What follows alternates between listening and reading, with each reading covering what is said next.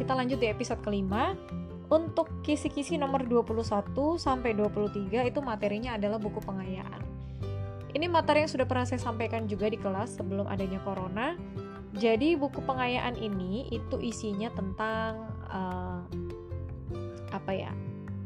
Manfaatnya sih lebih ke menambah dan meningkatkan pengetahuan dari siapa saja yang membacanya, baik dalam hal ilmu pengetahuan maupun keterampilan.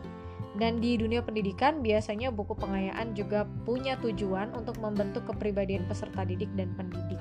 Nah, di lingkungan sekitar kita biasanya buku pengayaan dikenal dengan buku bacaan atau buku kepustakaan, buku yang sangat mudah kita capai di perpustakaan atau di mana pun toko buku itu banyak ya.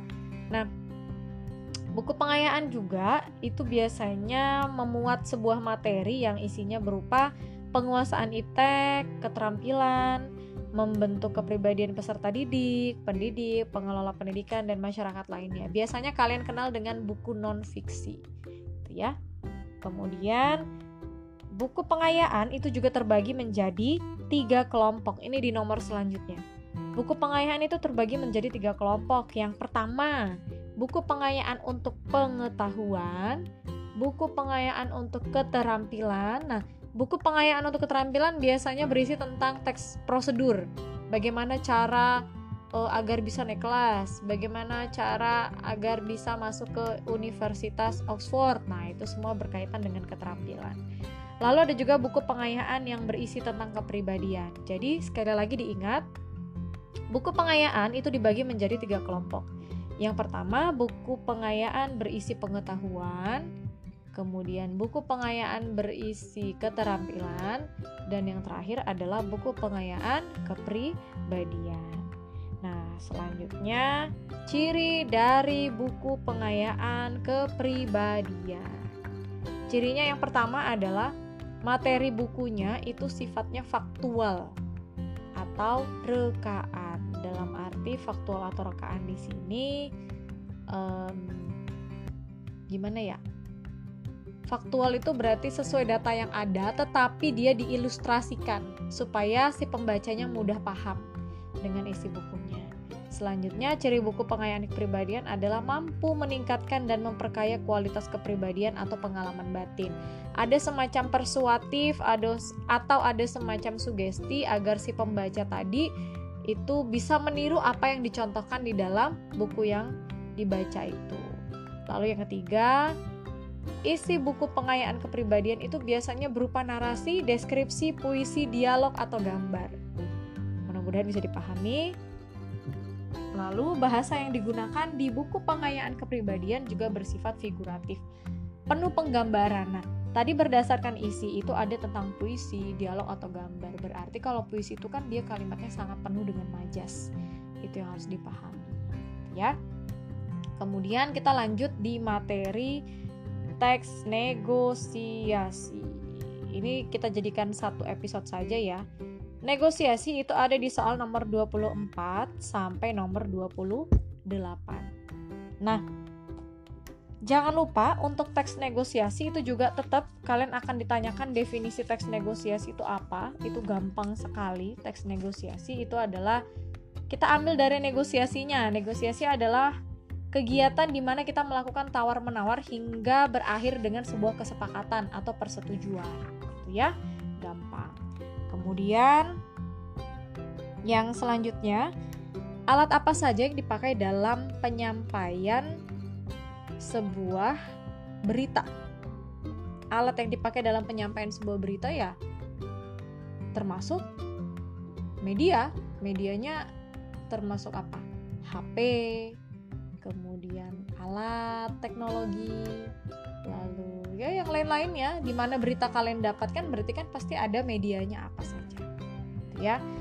Kemudian definisi tahap pemberian konsesi. Nah dalam negosiasi ini Bu Elis juga sambil buka buku karena udah lupa materinya.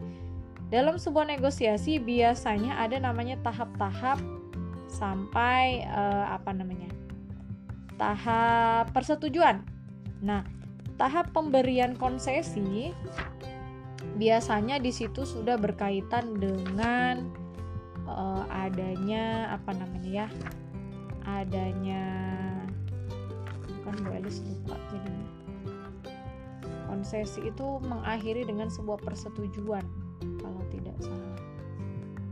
Nah uh, tadi mana tadi sampai mana? Tahap pemberian konsesi itu nomor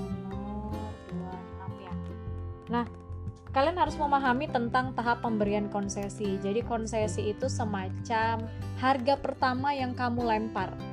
Jadi saat kita ingin eh, sedang melakukan negosiasi jual beli barang, maka konsesi ini posisinya adalah harga pertama yang kamu uh, pasang.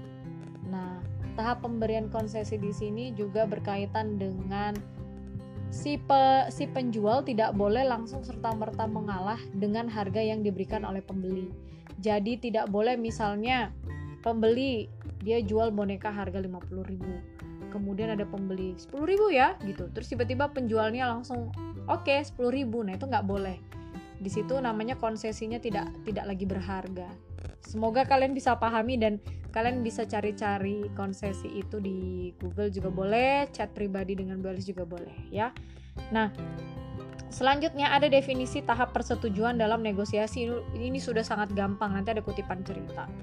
Lalu yang terakhir ada definisi tujuan bernegosiasi. Nah, definisi tujuan bernegosiasi sebenarnya setiap hari kita melakukan yang namanya kegiatan negosiasi.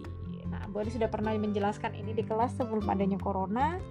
Tujuan bernegosiasi di sini adalah untuk menentukan sebuah tujuan, sasaran dan prioritas dan juga bisa mencukupi kebutuhan kita. Kemudian negosiasi di sini juga apa namanya? dapat membantu kita untuk lebih menghargai satu sama lain.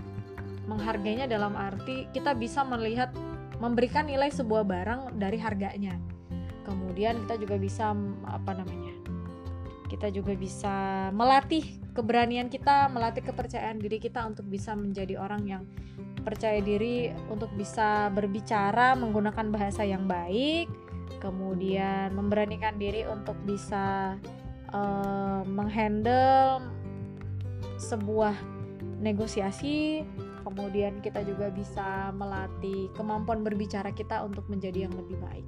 Itu negosiasi. Sebenarnya tujuan bernegosiasi itu sangat banyak tetapi kalian pasti bisa mengilhami hanya dengan memikirkannya satu satu detik saja itu udah udah bisa tahu jawabannya nanti ya. Nah kita nanti lanjut di episode ke-6 itu materinya tentang apa nih? Tentang teks debat dan juga biografi Kemudian lanjut juga di puisi lama sama analisis pantun endemik pandemik. Oke,